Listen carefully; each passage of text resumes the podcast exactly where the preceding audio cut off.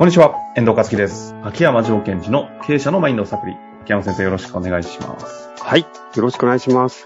さあ、ということで今週も行きたいと思いますが、今回ですね、第3弾的なシリーズっぽくなっちゃっているんですけれども、うんうん。改めて秋山先生のね、やっていることを、ちょっとこう、一つ一つテーマを決めて、概要をね、もう一回再認識、再学習みんなでしていきいきませんかということでやってきて、はい前回、一番初めにやったのが前々回、アウトカムですよね。そもそもアウトカムって何ぞやと。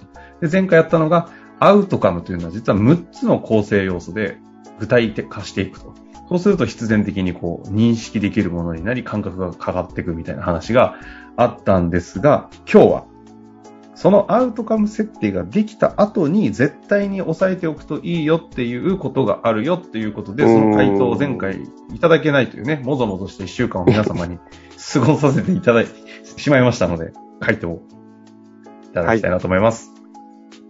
あのー、ところでですね、ところで、遠藤さんはい。遠藤さん、こう、山とか登ったことあります？もちろんありますよ。あとはキャンプとかしたことあります？もちろんありますよ。キャンプよくはされますよね。はい、します。で、キャンプ行くときって、なんで行く、何のために行くんです？アウトカム？キあ、ャンプ？そうそうそうそう。ええ多分一言で言うといっぱいあるけども、ロックをやらなくてもいいので。あ、そう、あそういう意味ですね。前回のあのテーマに沿って言うんであれば、え、すごい難しい。あ、やらなくていい、やらなくていい、やらなくていい長くなっちゃうから。一つ、一言で言うと。一言で言うと、なんか、か感覚を自然に、なんかゼ ゼロリセットするために、なんかかっかっこいいこと言ってる。全然ダサいじゃないですまあ感覚で、はいで、その、そのアウトカムのためにキャンプ行くじゃないですか。か。はい。じゃあ、キャンプ行こうって決めた後、次何やるんです？行動としては。行動、行く場所を決める。うん、場所決め、その場所、場所も含めて、アウトカムじゃないですか。はい。どこどこで、あ具体的にその後に何をするか。うん。資材を詰める。そうですね。資材って何ですか？道具、食べ物、必要なもの、リソース全部を、全般をこう、集めて、準備する。準はい、備する。ありが、はい、ありがとうございます。えつまり、アウトカム設定をした後に必要なことは、準備です。おー道具ですね、道具。これ、私がなかなかその言葉出さなかったら、もうリスナーの方ずっと付き合わせることになってたじゃないですか。えでも、リソースって言ったんですか？つつまりあ、道具とかリソースです。ーはいはい。ですからよくね、アウトカムは冒険とか人生は旅って例えられますので、そこに向かっていこうっていう時に、じゃあ今自分が持っている道具は何かということを確認していく必要があります。うんそれをリソースって言いますよね。そういった意味で、例えばアウトカムが5億円を達成するとか、その、そのメタ価値はとかやったじゃないですか。じゃあそのために自分がそのアウトカムに役立つものは何があるんだろうかっていうことを見ていく。これが、えーリソースになってきます。アウトカムを達成するために必要なもの、リソースをチェックするっていうことはい。で、この、今日のテーマはリソースってことですね。そうなんです。リソース。ですから、アウトカム設定したら必ずリソースを見る。でリソースって何ですか？ああ、いい質問ですね。で、このリソースっていうのがね、まあ、日本語で言うと資源とか財源って言うんですよ。うん。で私は、その、まあ、道具も含めてですけども、えっと、そもそも NLP では、人はアウトカムを達成するための全てのリソースは持っているっていう言葉があるんですけどもね。私の中でリソースってちょっと難しいかもしれませんが、えっとね、関わりだと思ってるんですよ。つながりとか。ほう。関わり、つながり。人とか社会は全て有機的に関わってる、つながってるので、私が言うアウトカム達成のために使える関わりは何かなっていう視点でリソースと見ています。うん、うん、例えばですよ、私、あの、新幹線によく乗るんですが、仕事で。新幹線もリソースなんですよ、私のアウトカムの。うん。あ、そのクライアントさんのとこに行ってセッションその通りですする移動のっていうことはいそうすると、新幹線を発明した人とか、運転してる人とか、それの全ての関わりだなというふうに感じてるんですよ。なるほど。まあ、そういった意味でリソースっていうのは私の持っている関わりとか環境のことを指しています。うん、うん、うん。じゃあ具体的にどういうふうに見ていくかというと、まあ、問いとしては、私のリソースは何だろうというのでもいいんですけども、私の環境の中には、アウトカムの助けになるものは何があるだろうっていう問いかけをよくします。もう一度いいですか？私の環境の中には、私のアウトカムの助けになるものは何があるだろう？はあ。あ、そっか、リソースチェックをしていくんですね、そうやって。そうです。はい、で、その時の大きな見方としては、外的リソースと内的リソースって切り口で見ていくかなというのが私の基本かな。具体的に内的で言うと、その、何の能力とか？能力、はい。なんか知識おおお知識、おも思いとか、うんモチベーショョンとかもそういうのですか？入ってますだ、勇気だ、なんだとかですかン。はい。経験、知識とか経験とか能力ですね。うん。あと、まあ、それこそ価値観ですとか、思い。うん。外的リソースっていうのは外とのつながりですから、社会的なインフラとか、あとは会社の仕組みとか、人脈とか、お金とか、あと私はあえて地位と資格も外的リソースって置いています。なるほど。で、それを、わかりやすいですね。うんそれをですね、あるものは何かじゃなくて、アウトカムをずっとイメージしながら、これ、あこのアウトカムに役立つものはっていうふうに考えていかなくちゃいけないんですね。えっと、それは、も、そのアウトカム達成のために持ってるものはをうん問うんですか、それともそう、です。持ってなくてもですか？持ってるものですか？はい。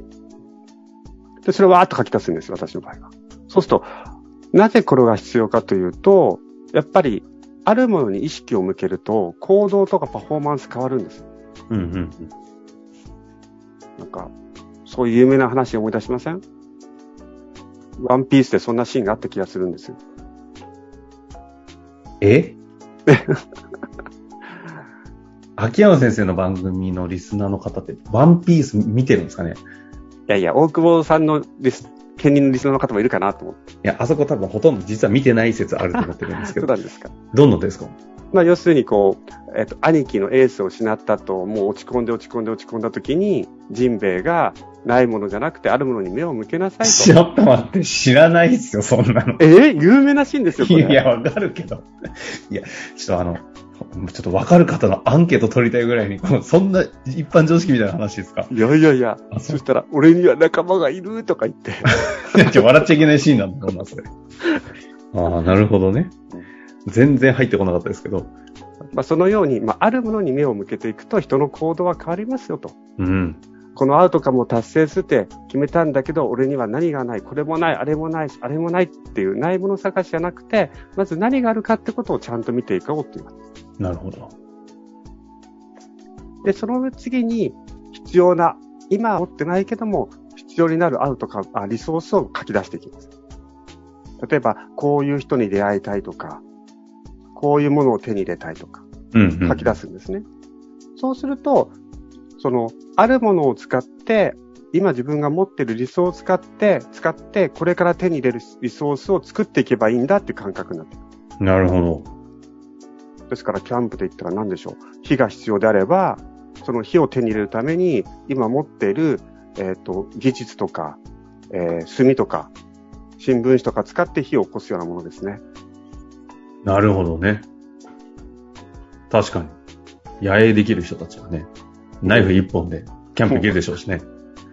そうですね。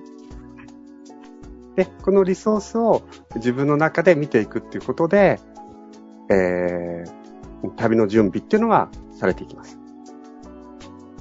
あとね、あとね、これ書き出してみるとね、いろんなものを感じると思いますよ。あ、今まで自分はこういう旅をしてきたから、こういうリソースとか出会いとか知識とか経験を積んできたんだなっていう、ちょっとこう勇気が湧いてきたりするわけですよ。うん。うんで、これを、この今まで自分が旅して手にしたリソースを使って、また新たなアウトカム、より大きいアウトカムに立ち向かっていくんだと。で、その時私が必ずやってることは、ね、5年前と今を比べた場合、5年前にまさかこの人と出会うって予想してなかったじゃないですか。ですから私はリソースの中に必ず入れてるのは、これから出会う、まだ知らない人って必ず入れてるんです。うーん。だって今の自分ではできない。あの、間違っちゃいけないのは、アウトカム設定して、リソースだけ書き出して、このリソースだけでやりきれるような、そんなちっぽけなアウトカムを私たちは設定してないんですよ。持ってないリソースをちゃんと書くのが大事なんですね。そのちなみに持ってないリソースを書くときに最後になんかこう、要素として、今みたいな、まだ会ってない、今後出会う方みたいな人とか、他に何かあります？はい。あとは、えっと、これは、予想だにしないいいこと。予想だにしないトラブルってあります。なんかあれですね。結構人生は賭けだぜみたいな問いですね。賭けだぜ。私たちって結構振り返ると、よく考えると、あの時、あのトラブルがあったから、今の僕がいるんだなってことって結構ありません？確かにありますね。このようにして、自分のこう旅の準備をしていて、していく中で、こう、今までの自分の人生を振り返り、またその勇気を奮い立たしていくという、まあそういう準備でもありますね。なるほど。ということで今回はアウトカムを達成した後に次の、まあ、アクションですかね、これは。何を見ていくかっていうと、はいアウトカムを設定した後にね。設定した後ですね。あれ、私、違うこと言いました。達成した後にだから。達成した後。それは何もしなくて良さそうです。はい。達成した、達成じゃない、あの、設定した後にやるのはリソースをチェックしていくというところで、はい、実際そのリソースをチェックするときには内側、外側を見るだけでなく、今持ってるものとこれから手にするものみたいなところも見ていくといいよと。はい。いうところですかね。これまだしばらく終わらないかなとは思うんですけれども、うん、次リソースをチェックした後、あと大事なポイントで言うと、どんな話がありそうですかね？ああ、そこでじゃあ、その関連することで、改めて意識と無意識の話。お意識と無意識。ここでですね？はい。じゃあ、これはなんかしばらく続いてしまいそうなテーマではありますけれども。はい。次回、意識と無意識について改めてやっていきたいなと思います。まさに今回こうずっとやってきておりますが、この点っていうのは、もうちょっとというか、深くやろうとすると、あれですよね、あの、インナーダイビングの、秋山先生やっている、あの、勉強、勉強会？その、うんうん。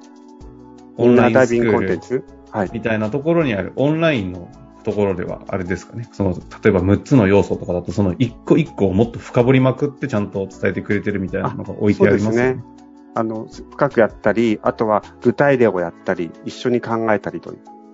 いうところなのでね、はい、もうちょっと掘りたい、ちょっと足りないぞ、ポッドキャストというクレームの方は、ぜひそちらの方もチェックを、1ヶ月目ね、無料にもなってるよ。あの、もし微妙だったら、あの、大会していいよって秋山先生言ってくださってるもちろんです。ぜひそちらの方もチェックしていただくと理解が進むかなと思いまして、ちょっとそちらの方もご紹介させていただきました。ということで、次回、意識と無意識やっていきたいと思います。はい。ありがとうございました。はい、ありがとうございました。本日の番組はいかがでしたか？番組では秋山城賢治への質問を受け付けております。ウェブ検索で秋山城と入力し、検索結果に出てくるオフィシャルウェブサイトにアクセス。